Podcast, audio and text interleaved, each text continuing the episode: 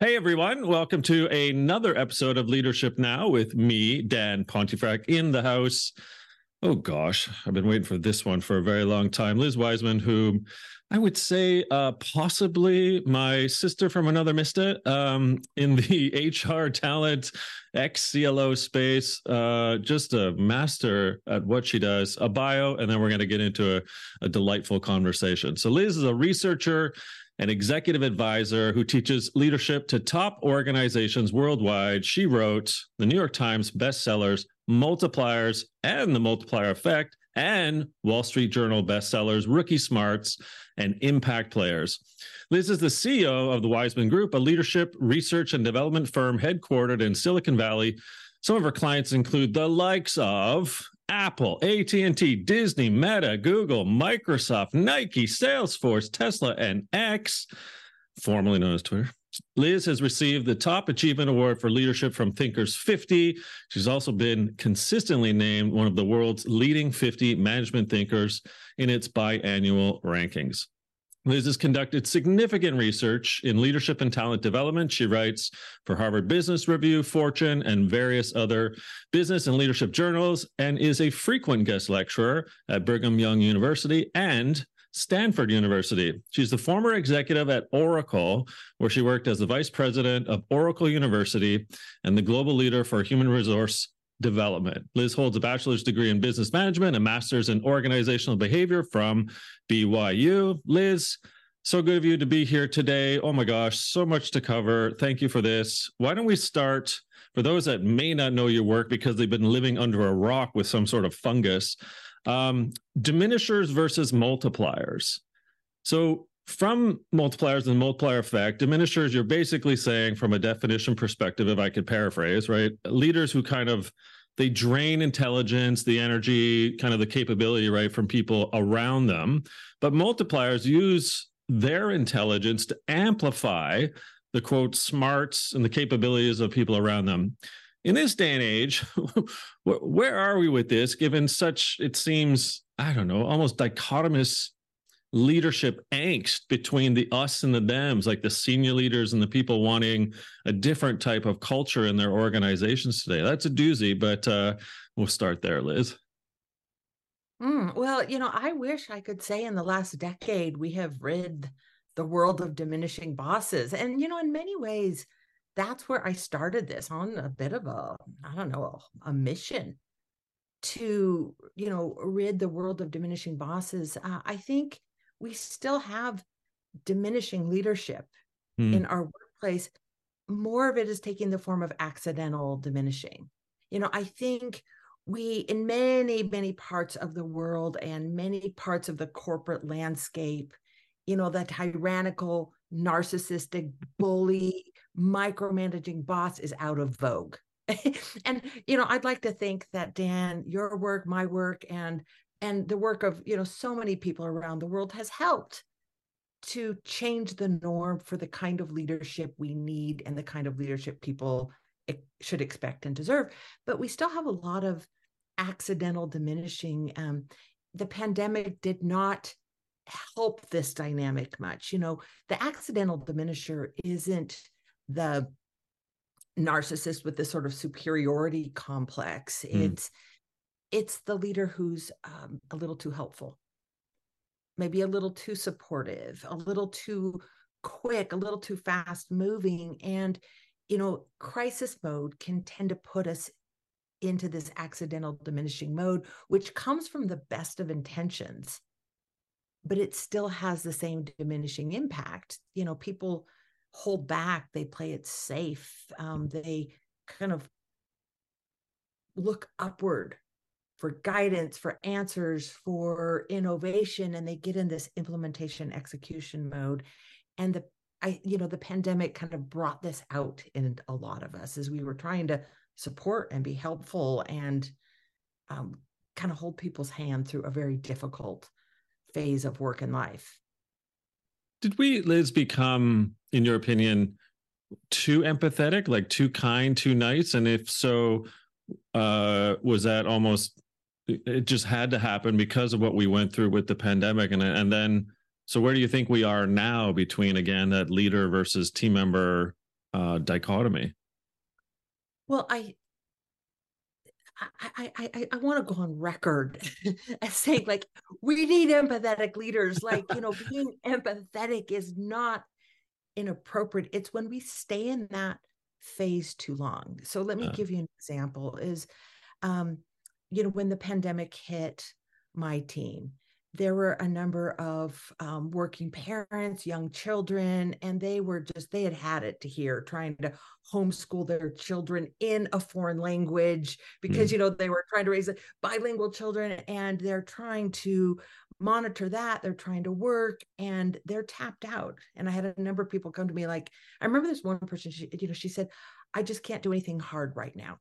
Like I can keep working. I just can't do anything really that taxing or demanding. And I'm like, I gotcha. Don't worry. Like I can do that. My kids are grown. I my my fourth was, I think, in his junior year of high school. Like he knew how to log into Zoom, et cetera.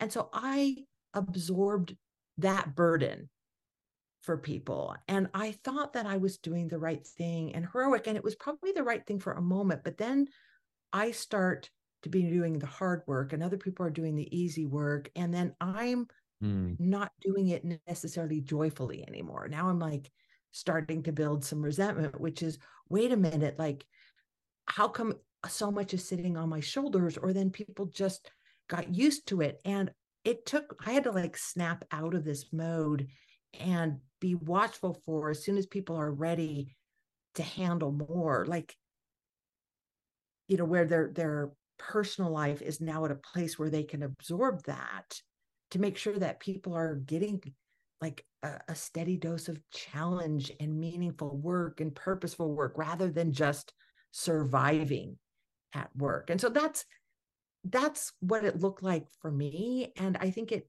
took um, a different form for lots of people but it was pretty easy to end up accidentally diminishing. And and particularly as our world is our work world is becoming more and more um, chaotic, ambiguous, uncertain, as that's becoming the norm, it's really easy for managers to assume, okay, I've got to um, absorb that. I've got to deal with all that ambiguity and provide clarity for people.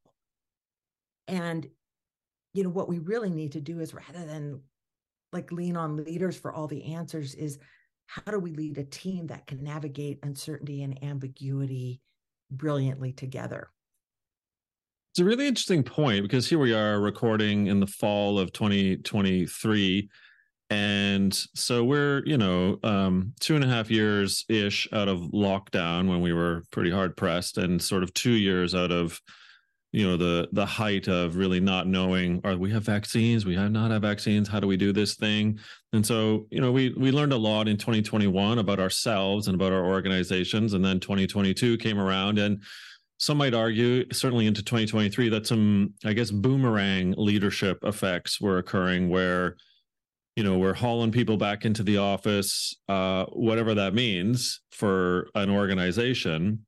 So I'm curious between, you know, a diminisher, an accidental diminisher, and a multiplier, where, where are you seeing the, I guess, the good and the not so good of applying these techniques when there is clearly an increase still in anxiety and stress and loneliness and burnout, whether it's Dr. Vivek Murthy, the Surgeon General of the US, whether it's the World Health Organization, whether it's the Gallup data, your own HBR data, uh, as from you and your colleagues have uh, found from research, like it doesn't seem to be getting, quote, better societally. So without knowing necessarily where we need to go, that's not my question. What do you think we are today? I mean, then we can get into some future planning.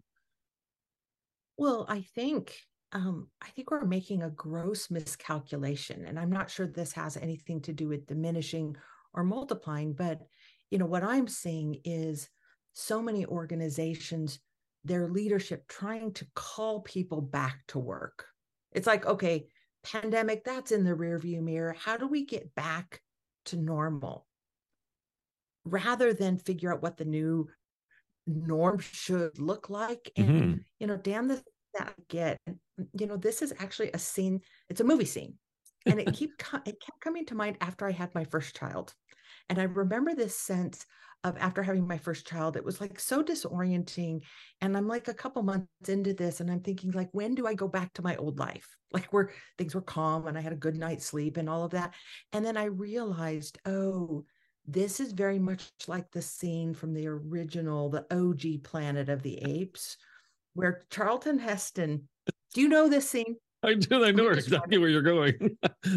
you know where we're going with this. Okay, so it's the scene where Charlton Heston has been battling, you know, this this, you know, and he's on this planet of the apes, and he's trying to get off this planet, and I don't know, space travel, time travel, back to Earth, and that's the plot of the whole movie. I guess yeah. this is a spoiler alert for anyone who hasn't watched this movie from what the 70s yeah. or something.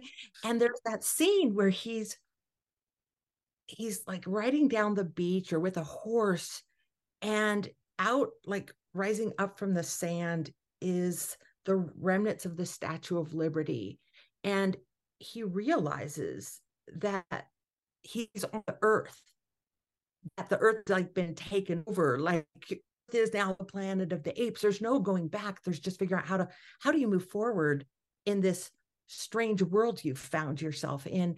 And that that there's some of this going on right now where managers and companies are like hey let's go like the pandemic's over. Let's go back to earth. Let's go back to the way things people are. And and and Dan you know this you know well you've studied this is that this was a a wake up call for a lot of people a chance to introspect a chance to ask questions a chance to experience the integration of personal life and work life differently, maybe finding more harmony in that, or maybe finding more stress in that. And so I think the miscalculation so many managers are making is instead of trying to figure out, okay, how do we use this collective global crisis as an opportunity to redefine what a great workplace looks like and what a great work experience looks like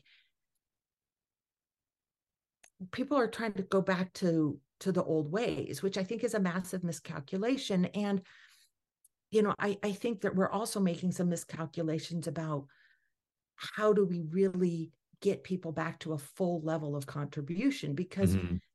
you know what i i see in in my work and my research is the extremes are exhausting and mm-hmm. and what i mean by that is like extreme overwork is exhausting and it can lead to burnout and lack of wellness, but so is underutilization. Mm-hmm. And that's what I think I've learned, you know, studying these multiplier and diminisher leaders is that when people are under contributing, not by their choice, but by environment and by leadership, you know, when they're working hard but underutilized, that leads to burnout and and it's certainly what i've learned studying the impact players of the workplace is that we don't tend to burn out because we're contributing too much. We tend to burn out for lack of impact. Mm-hmm. and and that's what i think collectively we need to do is define what does the new world of work look like and what can we create together in this new work experience? And how do we create an environment where people can contribute at their fullest in a way that they experience exhilaration from work rather than exhaustion from work. And I, I, think that's the opportunity. And, you know, we see organizations and leaders doing it, and we see others scratching their head going, How do I get off the planet of the apes, you know, and get back to work, back to Earth? Oh, to mix Have Charlton. I ruined this movie now for some people? I hope not. Well, to mix Charlton Heston movies, right? Not over my dead, cold. Yeah. Um, so I'm going to try to uh, integrate and correlate and uh, assemble some other parts of your body work. So before impact players, but staying on the same thread of where are we now? And and I loved how you uh, alluded to the fact that there is, you know, um, almost like a deleterious situation that we're in the midst of. Um, you've written about another really good dichotomy, and that's the tyrant versus the liberator.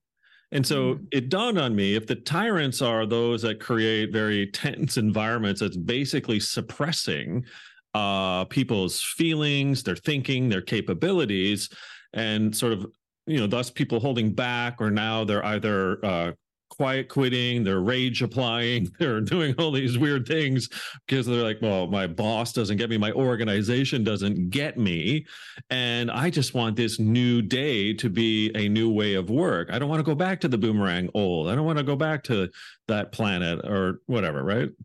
Um, but then the liberators are leaders whom really get that you know people's best thinking their work the boldest thinking et cetera that you've written about you know that's the the new way let's say. And so help me understand then what, what we need less tyrants thinking through how we might involve people in the creation of this net new type of future of work and less or more liberator sorry? Or so help me understand the two definitions and where we might apply these and kind of the thinking through what this new day may look like.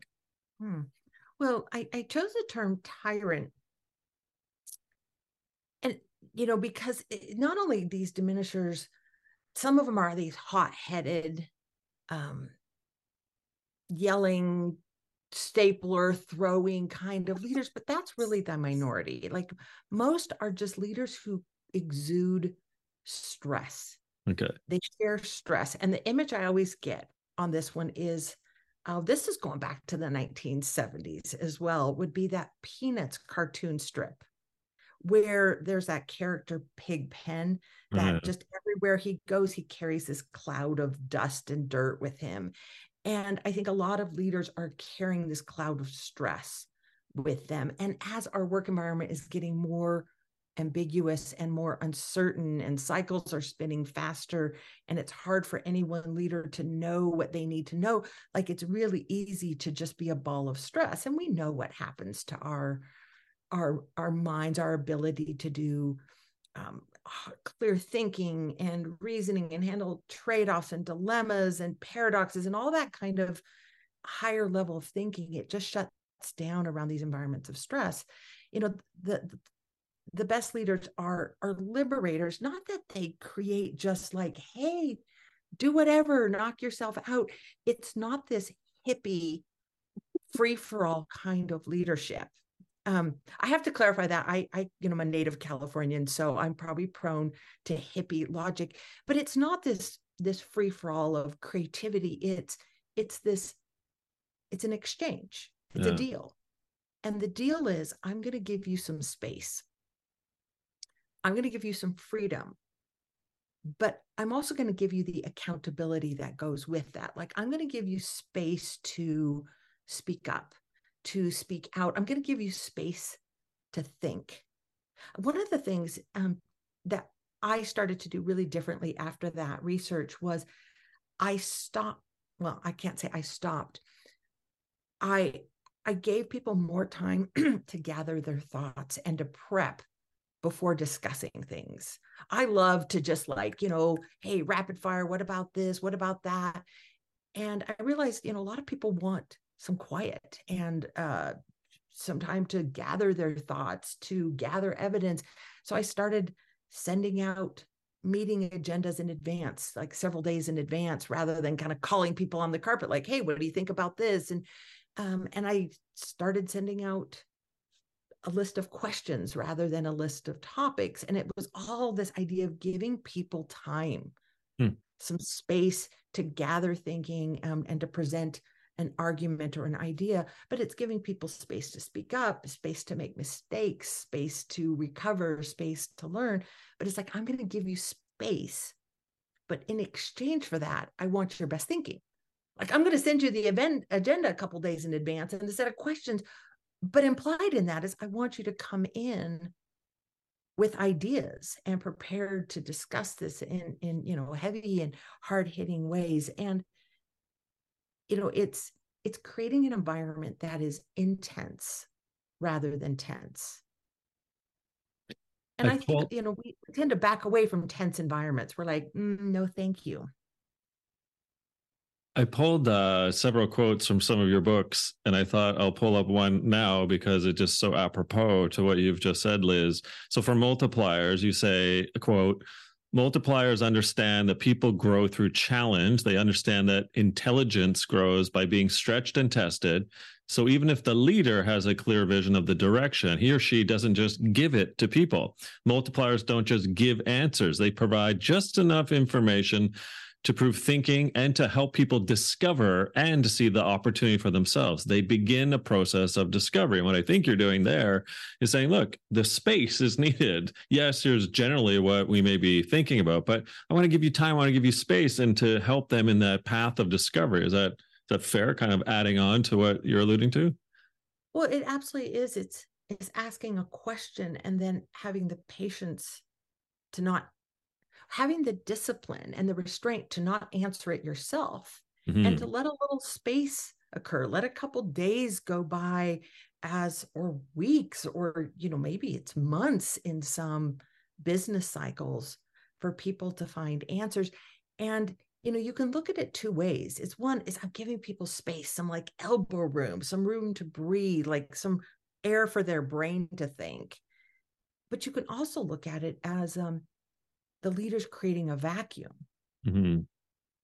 like that um like the sense of a pregnant pause like this idea of like i'm going to ask a question and then i'm not going to answer it which means i'm going to create some awkward silence or some tension on our team which is like okay we have an unanswered question. Like that should make us uncomfortable. Like and you know it's this fun paradox is i think we tend to do our best work when we have this equilibrium between being comfortable and uncomfortable. You know comfortable enough like i feel included i belong i've got psychological safety you know i've got a laptop that works i've got you know high speed connect whatever like all those necessities. But just uncomfortable enough that we can't answer the questions with our existing knowledge that we've got to we've got to learn we've got to experiment we've got to try we've got to fail at things. Like that's a discomfort. And mm-hmm. when leaders create i don't know if those are an equal mix but some harmony or equilibrium between it people tend to rise to the occasion. So on this thread liz the notion of being uncomfortable or comfortable with being uncomfortable um it's also dawned on me that when we kind of take a look at where leaders and team members are with respect to their stress levels when i say by stress i want to hone in on the busyness factor. Like it just seems to me at least in my research and work there's a hell of a lot of busy people out there. And mm. there's a lot of doing and so, although I'm a huge proponent of what you're suggesting, and in fact, um, try to try my ways in which to help leaders and organizations see that you do have to have time and pause and pregnant pauses and uh, what I call marinate in the moment yeah, opportunities. Right? Yeah. So where do you like what do we need to be doing then more so that we're not always on and expediting every level of execution and back to back to back and doing a suggestion like you've made already today which is you know agendas in advance which seems you know innocuously small but it's so important like what what do we need to do to help leaders see that there's a lot of people drowning in the busyness factor mm. Yeah, and and I think it's even worse than that. If I could complicate it further, is I think there's a lot of people who are extremely busy, but they're also bored.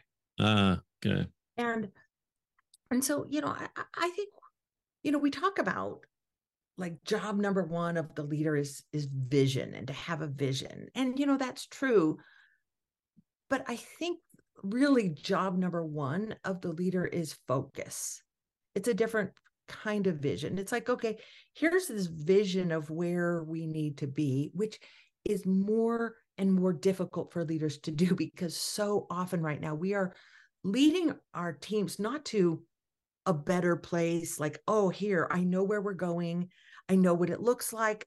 Take my hand, I will take you there that does not define much of the leadership job right now. It's more like, I don't entirely know where we're going, but I know we can't keep doing what we're doing. We have to leave the comfort of status quo and we've got a journey to a new place. And so we're going to go figure that out together. That's more more of the visionary job. It's creating an environment where people have to build a collective vision like okay what's going on? What's wrong with what we're doing today? What do we need to do? Like what's happening here? What's happening there? It's more like leading a special ops kind of team which is yeah. like we're working in the cover of darkness and we've got to go like rescue someone and we don't have all the information we need but we have to build the trust the communication. And and like leading kind of a a special operation it's about focus. It's about defining the mission. Like here's what's important and here's what's important now because it's changing really fast um, and and i think I, I call these like the wins like what's important now. Yeah. And i think that is the number one job of leader is to communicate here's what's important here's why it's important and here's what's important now meaning it continues to evolve. I mean very few of us do work where like you set goals for the year and you're still working on that same work at the end of that quarter or year it's like that usually has morphed over time. Well it looks yeah. a little differently. Okay the situation has changed. Our budgets are changing. The players are changing um and so letting people know here's where to channel your intellect your capability. Here's where to put your focus which also means like all this other stuff periphery noise like you know some of it is busy work that we have to do but it's like don't let it consume the best of your mental faculties hmm. well to thread in another part of your great work um, i couldn't help but think that uh, microsoft was aided and abetted by your work and you don't have to name drop if uh, that's not the case. But the, CEO Satya Nadella famously said, you know, we need to shift from being a bunch of know-it-alls to a bunch of learn-it-alls. And your know-it-all versus challengers dichotomy actually speaks to that point where if we are know-it-alls, quote, at the top, and we think we're geniuses, and not that we're here to actually um, be genius makers, to sort of take take in another piece to your great work. Tell me a bit about then how we going forward um, can be challengers in this sort of open way without being overly empathetic and taking on the burden of everyone's pain and suffering, et cetera, as that's going on with the busyness factor. So, sort of challenging you to sort of help me understand challengers versus know it alls. And in this context of, hey, we still got some work to do here to help people through, you know, what we're trying to achieve in these organizations. Hmm. Well, then I agree. You know, Microsoft has done a phenomenal job of this. And, you know, a lot of organizations espouse it, but they really have taken kind of the notion, some of that comes from um, Rookie Smart. Yeah. My work, a lot that comes from like Carol Dweck's work with growth mindset. And there's a lot of factors, but I, I have a lot of admiration um, f- for the way that they have taken that idea. And I think what Nadella did better than anything was create like this is the the skill that we have to build. And you know what does it look like? It it, it looks like as a leader you know asking more questions than providing answers. And it's also about mastering the art of stretch. Mm. and you know because you you can you can be a diminishing leader because you don't give people stretch. You know you you giving people work in their wheelhouse it's stuff they know how to do they can do it in their sleep. And you know we shouldn't be surprised when you give people work that they can do in their sleep that work becomes kind of tiring and, and exhausted and you kind of have that i don't know like we could go on with the metaphor sleepwalking and work is a nightmare and you know we could kind of go down that path. But you can also have a diminishing effect by overstretching, by asking people to do work that breaks them. And I've done this before. Like I have in my own management experience, I have I have broken people and I've watched it happen. And it's not something I'm proud of. Um, or you could ask people, and by broken, I mean like they they they failed at it and it wasn't like mm. a little failure that leads to success it was disheartening or um, it just was too much and okay i'm sorry i was reliving just a little bit of the guilt of those experiences um, uh, but I've learned from that. But it's also like sometimes asking people to do something so ridiculous, like we're gonna shoot for the moon, and so we're gonna capture this market by the end of the quarter, and and it's disheartening in advance because people know it's something that they're going to collectively fail at, and you get um, mm. I kind of call it that flip chart phenomenon where a group of people sit around a flip chart during a training program and they write like all these aspirations and what they want and they know as they're writing it on that whiteboard or flip chart they know they're not going to succeed as a team that it's blue sky thinking and so they they give up before they they start and both of those have a diminishing effect and and so I think the art form for for leaders is to know how to size that stretch right. And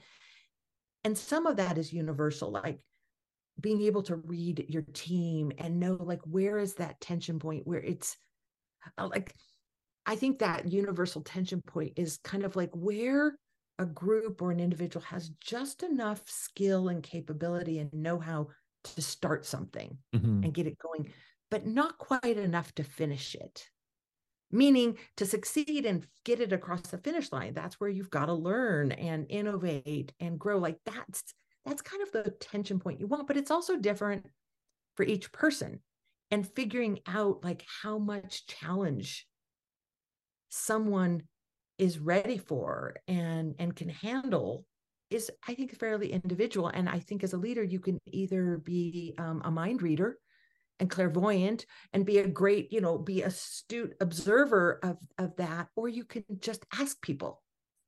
Simple questions like like what's the degree of challenge that's right for you right now? Like you know what would be something that would make you um a little bit uncomfortable but totally excited? Or what's the challenge you wish we were asking you to do? Like what are you up for and people will tell you and and my experience is people are really honest about that and and i think we as leaders need there's a really important piece of self-awareness which is do you tend to be an overstretcher or an understretcher? Like what's your default position? I know for me and i think my days at oracle did this to me is i tend to be an overstretcher. I am more likely to break people than to bore people. Other people might be um, bigger hearted than me, like really empathetic and and like, oh no, I don't want to ask them to do that. That they don't know how to do that. That might make them uncomfortable. Like, oh, they seem they seem busy. But then people can languish because like they're just turning a crank. So Dan, are, what what about you? Or do you tend to be an overstretcher or an understretcher? I'm an kind overstretcher, like- definitely overstretcher. Uh, both as an individual and then the teams I was leading, because there's always something else to tackle right? And you know my opinion is um not to work people to their uh to their death but it's like i'm also interested in the development of the human being and the individual. So i want to push you. I would like to see you stretch because i know that there may be untapped hidden potential there that you don't know about. So let's dig a little. Let's open up pandora's box so to say and ask the ask the questions about you and our team and our org so that we're all kind of aligned to say, yeah, we can go do this. Yeah.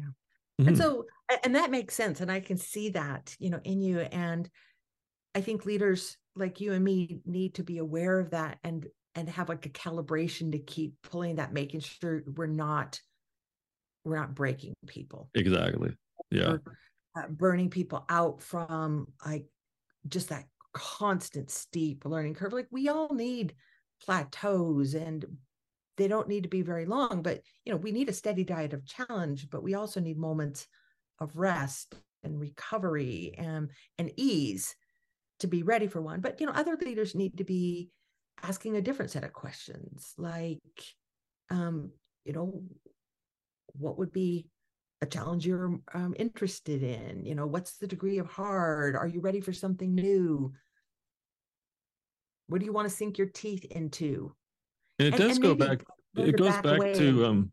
It goes back to vulnerability. Like what you're suggesting is that openness that a leader needs. Like you, if there's a leader that's so um rigid and closed-minded and again back to some of the like tyrant language and other languages like closed decision makers et cetera that you've used if they're they're diminishers like effectively they're not being open and vulnerable to the hey what what what is, how are you what what is in the way is there something else you want to talk about and that's what you do so well in your in your research and your writing and everything you're doing you're sort of poking the bear of a leader of an individual to also say don't forget about being open to these ideas.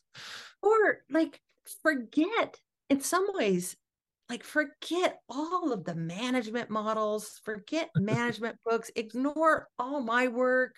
I can't tell people to ignore your work. I, I can tell like, oh, you can. This. Don't read the books. Don't try weird stuff. Like, just be a human. Yeah. And you know, there's sort of two things that when they come together is like when managers let people know their intent.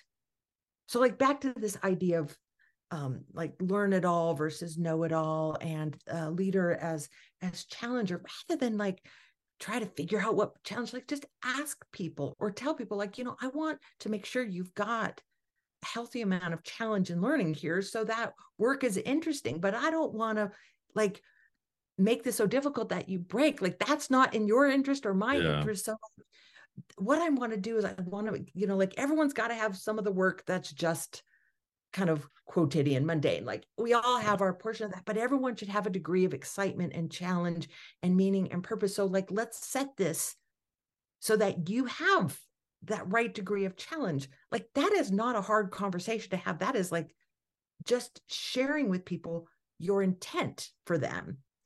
And then when we can couple that with asking people like what do you need to be able to do your best work people will generally tell you this so i don't think you need a lot of management gobbledygook to to be able to like get to this sweet pot spot where everyone's thinking of, um like working off the same agenda Liz, I think we're going to title this podcast "Don't Read Our Books." Don't just, read our books. Just be human. just be, just be human. Just you, just just do you. Yeah, just yeah. there well. you go. Yeah, just do you. Do well. Uh, time flies, but uh, wow, did I have fun! And this is so long overdue. And um, geez, uh, thank you, Liz. Where can we find out more about Liz and the Wiseman Group, please? Well, I kind of feel like I, I, I can't say that because I just said don't read the books. Come Please on. Don't. Yeah, we're going to add it to the show notes anyway. Please tell us. we'll put them in the show notes. oh, I feel like it would be hypocritical. okay, but we'll leave it at that. Uh, such a treat for those that are listening or watching. The one and only Liz Wiseman, who, of course, multi bestseller of Wall Street Journal, New York Times um, books such as Multipliers, The Multiplier Effect, uh, Rookie Smarts, and Impact Players. Liz, it's been such a pleasure. Thank you for this. Thanks you for your authenticity and awesomeness. And uh, I look forward to clinking a glass wherever that might be in the future. Well, it's it's a pleasure to be in this conversation with you, and congratulations on your new book. Thank you. And everyone should go out and read that. Remember it's a don't buy our book show. Put that in the show notes. Oh my gosh! All right, thanks again, everyone. I enjoyed reading your book, and and, you, and, and, and, and, anyone listening, um, if you see, look at the back of the book, you'll see um, a, a, a blurb from me. But I think it's a wonderful piece to look at. What is it that we need to do to live and work holistically, and not only contribute but grow from that? And that speaks right to the heart of why I like work and why I like leading and why I think this needs to be a joyful part of our lives. So congratulations. well, from one recovering CLO of a Corpu to another, thank you so much, Liz. It means a lot. And uh, everyone, the great Liz Wiseman, uh, another episode of Leadership Now. Thanks all.